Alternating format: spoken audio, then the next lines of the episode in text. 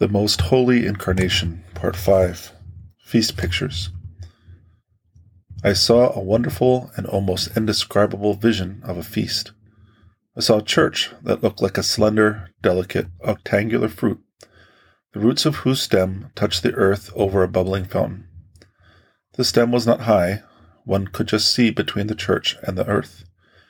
The entrance was over the spring which bubbled and bubbled, casting out something white like earth or sand, and rendering all around green and fruitful. There were no roots over the spring in front of the church.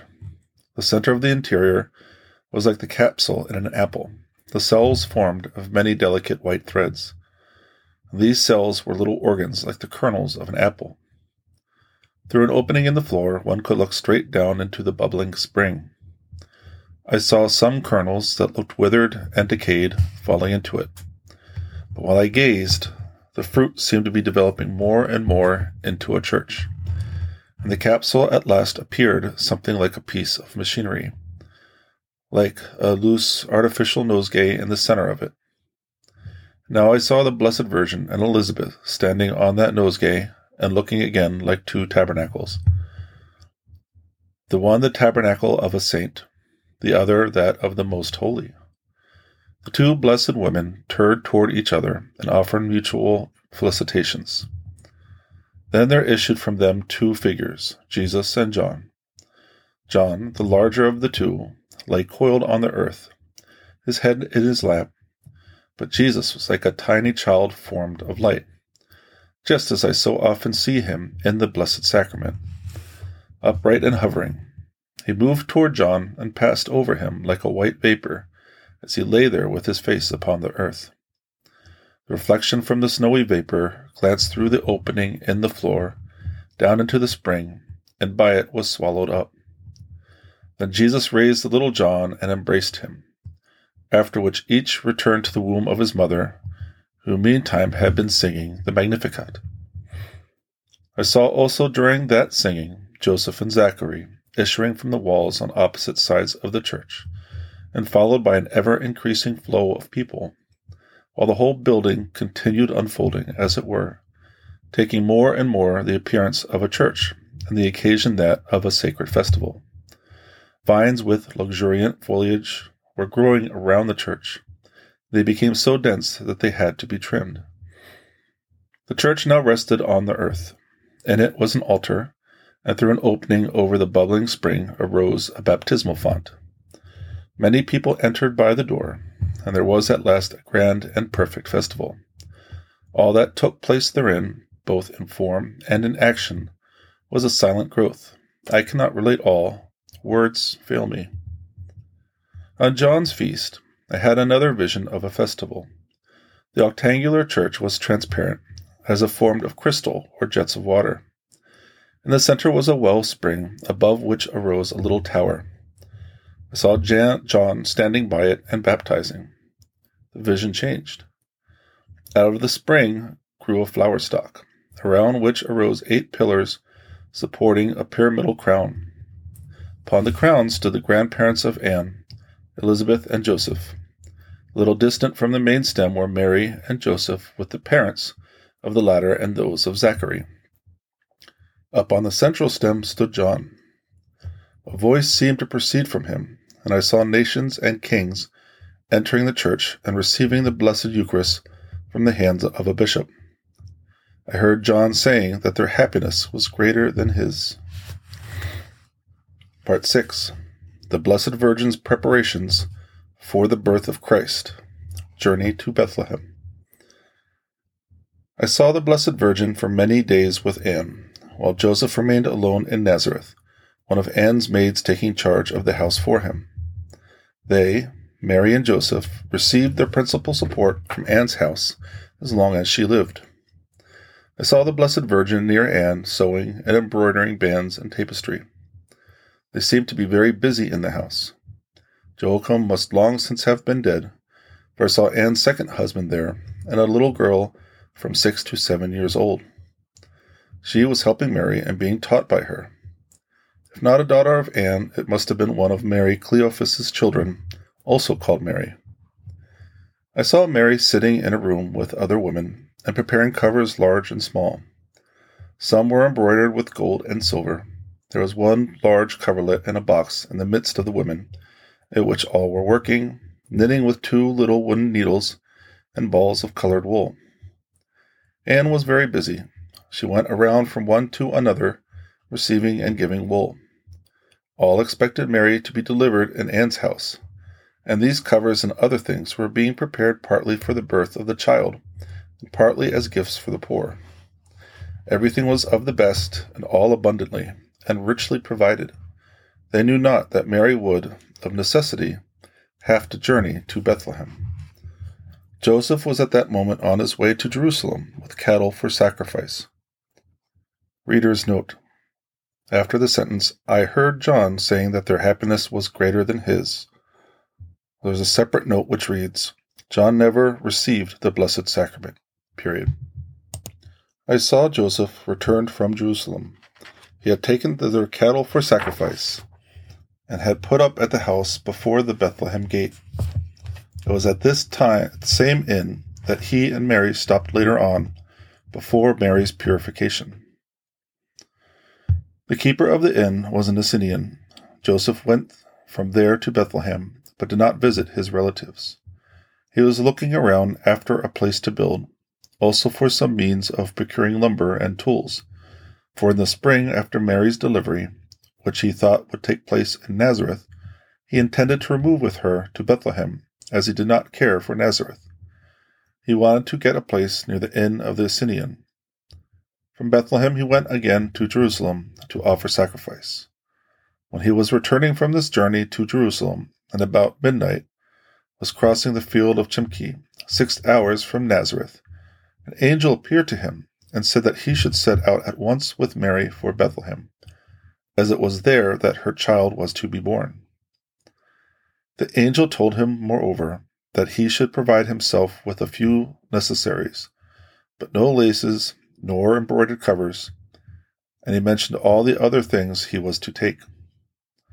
Joseph was very much surprised. He was told also that, besides the ass upon which Mary was to ride, he was to take with him a little she ass of one year, which had not yet foaled. This little animal they were to let run at large, and then follow the road it would take. I saw Joseph and Mary in their house at Nazareth and two was present. Joseph informed them of the commands he had received, and they began to prepare for the journey. Anne was very much troubled about it. The Blessed Virgin had had all along an interior admonition that she should bring forth her child in Bethlehem, but in her humility she had kept silence. She knew it also from the prophecies. She had all the prophecies referring to the birth of the Messiah in her little closet at Nazareth. She read them very often and prayed for their fulfillment. She had received them from her teachers at the temple, and by the same holy women had been instructed upon them. Her prayer was always for the coming of the Messiah. She esteemed her happy of whom the child should be born, and she desired to serve her as her lowest handmaid. In her humility, she had never conceived the thought that she herself was to be the one. From those prophecies, she knew that the Savior would be born in Bethlehem. Therefore, she lovingly submitted to the divine will and began her journey. It was a very painful one for her, since at that season it was cold among the mountains. Mary had an inexpressible feeling that henceforth she must and could be only poor. She could possess no exterior goods, for she had all in herself. She knew that she was to be the mother of the Son of God. She knew and she felt that, as by a woman sin had entered into the world, so now by a woman the expiation was to be borne. It was under the influence of this feeling that she had exclaimed, Behold the handmaid of the Lord. I understood likewise that Jesus was conceived of the Holy Ghost about the hour of midnight and about midnight should be born. I saw Joseph and Mary with Anne, Mary Cleophas, and some servants silently setting out upon their journey. They started from Anne's, an ass bore a comfortable cross seat for Mary and her baggage. On the field of Chimki, where the angel had appeared to Joseph, Anne had a pasture ground, and here the servants went to get the little she ass of one year, which Joseph had to take with him. She ran after the Holy Family, and Mary Cleophas and the servants now parted from Joseph and Mary after a touching leave taking. I saw the two travelers going some distance further and putting up at a house that lay on very high ground. They were well received. I think the proprietor was the leaseholder of a farm called the House of Chimki, and to which the field belonged. From it one could see far into the distance, yes, even to the mountains near Jerusalem. I again saw the Holy Family in a very cold valley, through which they were making their way toward a mountain. The ground was covered with frost and snow. It was about four hours from the house of Chimki. Mary was suffering exceedingly from the cold. She halted near a pine tree and exclaimed, We must rest. I can go no farther. Joseph arranged a seat for her under the tree, in which he placed a light. I often saw that done at night by travelers in those parts. The Blessed Virgin prayed fervently, imploring God not to allow them to freeze and at once so great a warmth passed into her, as she stretched out her hands to Saint Joseph, that he might warm himself by them. She took some food to renew her strength. The little ass, their guide, came up with them here and stood still. Actions of the little animal were truly astonishing. On straight roads, between mountains, for instance, where they could not go astray, she was sometimes behind, sometimes far ahead of them. But where the road branched, she was sure to make her appearance and run on the right way. Whenever they reached a spot at which they should halt, the little creature stood still. Joseph here spoke to Mary of the good lodgings that he expected to find in Bethlehem. He told her that he knew the good people of an inn, at which for a moderate sum they could get a comfortable room. It was better, he said, to pay a little than to depend upon free quarters. He praised Bethlehem in order to console and encourage her. After that, I saw the Holy Family arrive at a large farmhouse, about two hours' distance from the pine tree. The woman was not at home, and the man refused St. Joseph admittance, telling him that he might go on further. On they went until they came to a shepherd's shed, where they found the little ass, and where they too halted. There were some shepherds in it, but they soon vacated after showing themselves most friendly and supplying straw and faggots or bundles of reeds for a fire. The shepherds went to the house from which Mary and Joseph had been sent away. They mentioned having met them and said, What a beautiful, what an extraordinary woman, an amiable, pious, benevolent man. What wonderful people those travelers are. The man's wife had now returned home, and she scolded at their having been sent away. I saw her going to the shepherd's hut at which they had put up, but she was timid and dared not enter. This hut was on the north side of that mountain, on whose southern declivity lay Samaria and Thebez. Toward the east of this region, and on this side of the Jordan, Salem and Ainon are situated, and on the opposite side, Sokoth. It was about twelve hours from Nazareth. The woman came again with her two children. She was quite friendly and seemed to be very much touched by what she saw. The husband also came and begged pardon. After Mary and Joseph had refreshed themselves a little, he showed them to an inn about an hour further up the mountain. The host, however, excused himself to Joseph, pleading the numbers already there. But when the Blessed Virgin entered and begged for shelter, the wife of the innkeeper, as also the innkeeper himself, changed their bearing toward them. The man at once arranged a shelter for them under a neighboring shed and took charge of the ass. Little she ass was not with them. She was running around the fields, for when not needed, she did not make her appearance. This inn was a tolerably fine one, and consisted of several houses. Although situated on the north side of the mountain, it was surrounded by orchards, pleasure gardens, and balsam trees. Mary and Joseph remained overnight, and the whole of the next day for it was the Sabbath. On the Sabbath, the hostess with her three children visited Mary, also the woman of that other house with her two children. Mary talked to the little ones and instructed them. They had little rolls of parchment from which they read. I, too, made bold to speak confidently to Mary. She told me how extremely well it was with her in her present condition. She felt no weight, but sometimes she experienced a sensation of being so immensely large internally, and as if she were hovering in her own person. She felt that she encompassed God and man, and that he whom she encompassed carried her. Joseph went out with the host to his fields. Both host and hostess had conceived great love for Mary. They sympathized with her condition. They pressed her to remain and showed her a room which they would give her. But very early the next morning she started with Joseph on their journey. They went forward a little more to the east, along the mountain and into a valley, increasing the distance between them and Samaria, to which they seemed at first to be going. The temple upon Gerizim was in sight. On the roof were numerous figures like lions or other animals, which shone with a white light in the sun. The road led down into a plain, or the field of Shechem. After a journey of about six leagues, they came to a solitary farmhouse, where they were made welcome. The man was an overseer of fields and orchards belonging to a neighboring city. It was warmer here, and vegetation more luxuriant than at any place they had been for it was the sunny side of the mountain, and that makes a great difference in Palestine at this season. The house was not exactly in the valley, but on the southern declivity of the mountain which stretches from Samaria to the east. The occupants belonged to those shepherds with whose daughters, later on, the servants remaining behind from the caravan of the three kings had married. And after years, also Jesus often tarried here and taught. Before departing, Joseph blessed the children of the family. I saw him and Mary journeying over the plain beyond Shechem. The Blessed Virgin sometimes went on foot. They rested occasionally and refreshed themselves. They had with them little rolls and a cool strengthening drink in nice little jugs, brown and shining like metal.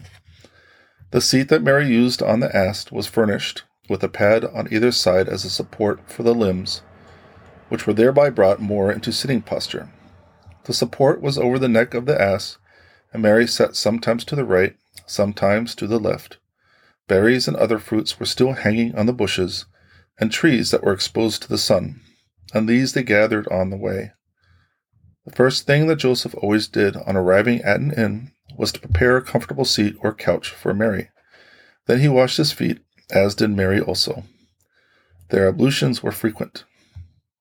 It was quite dark one evening when they reached a lonely inn. Joseph knocked and begged for shelter, but the owner would not open the door. Joseph explained to him his position, telling him that his wife could go no farther. But the man was inflexible. He would not interrupt his own rest. When Joseph told him that he would pay him, he received for answer, This is not an inn. I will not have that knocking. The door remained closed. Mary and Joseph went on for a short distance and found a shed. He struck a light and prepared a couch for Mary, she herself assisting him. He brought the ass in and found some straw and fodder for it. Here they rested a few hours. I saw them departing early the next morning while it was still dark. They may now have been distant from their last halting place about six hours, about six and twenty from Nazareth, and ten from Jerusalem. The last house stood on level ground, but the road from Gabbatha to Jerusalem began again to grow steep. Up to this time, Mary and Joseph traveled no great highroads, though they crossed several commercial routes which ran from the Jordan to Samaria and to the roads that led from Syria down into Egypt. So far, the roads by which they came, with the exception of that single broad one, were very narrow and ran over the mountains. One had to be very cautious in walking, but the ass could tread its way securely. Now I saw the travelers arrive at a house whose owner was at first uncivil to Joseph. He threw the light on Mary's face and twitted Joseph on, ha- Joseph on having so young a wife.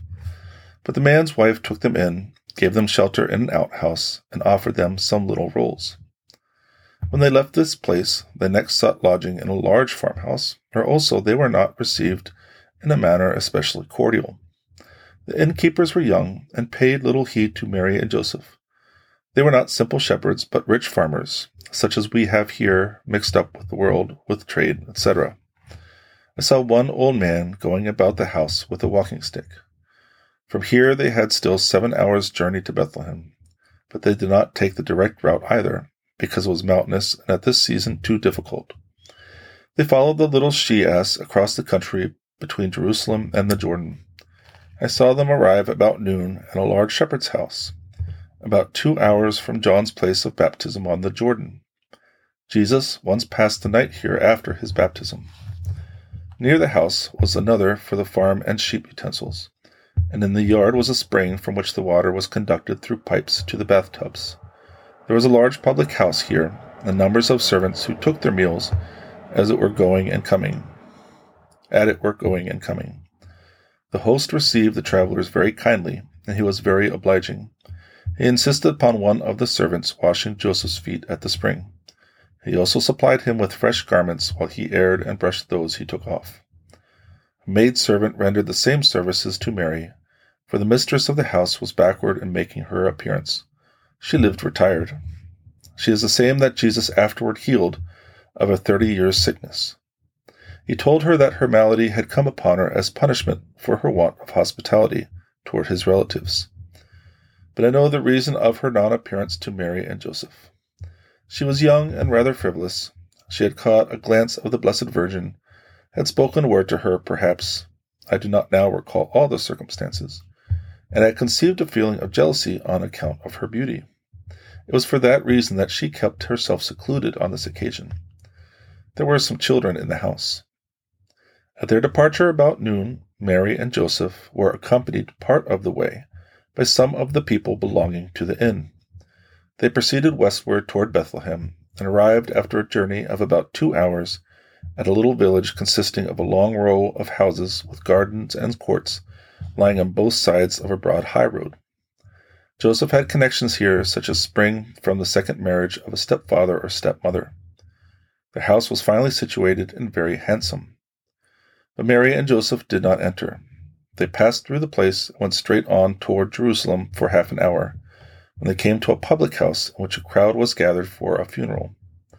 The frame partitions in the house had been removed from before the chimney and hearth. The fireplace was draped with black, and before it rested a coffin enveloped in the same somber hue.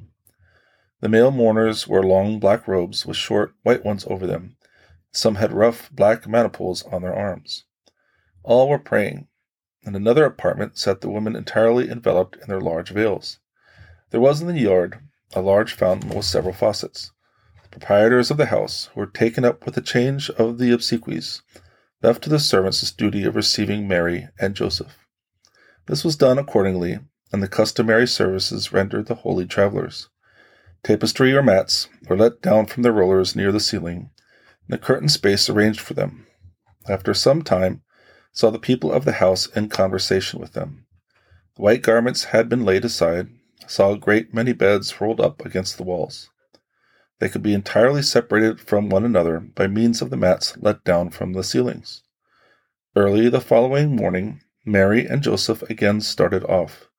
The good wife of the house told them they might stay, because Mary appeared in hourly expectation of her delivery. But Mary said with lowered veil that she had yet six or eight and thirty hours. The woman was anxious to keep them, though not in her own house. I saw the husband as Joseph and Mary were departing, talking to the former about his beasts. Joseph praised the ass very much, and told him that he had brought the other with him in case of necessity. When the people spoke of the difficulty of getting lodgings in Bethlehem, Joseph replied that he had friends there, and that Mary and he would certainly be well received. This made me feel so sorry. Joseph always spoke of this with so much confidence. I heard him again making the same remark to Mary on their way. It so happened on the last days of the journey, when they were nearing Bethlehem, that Mary sighed longingly for rest and refreshment.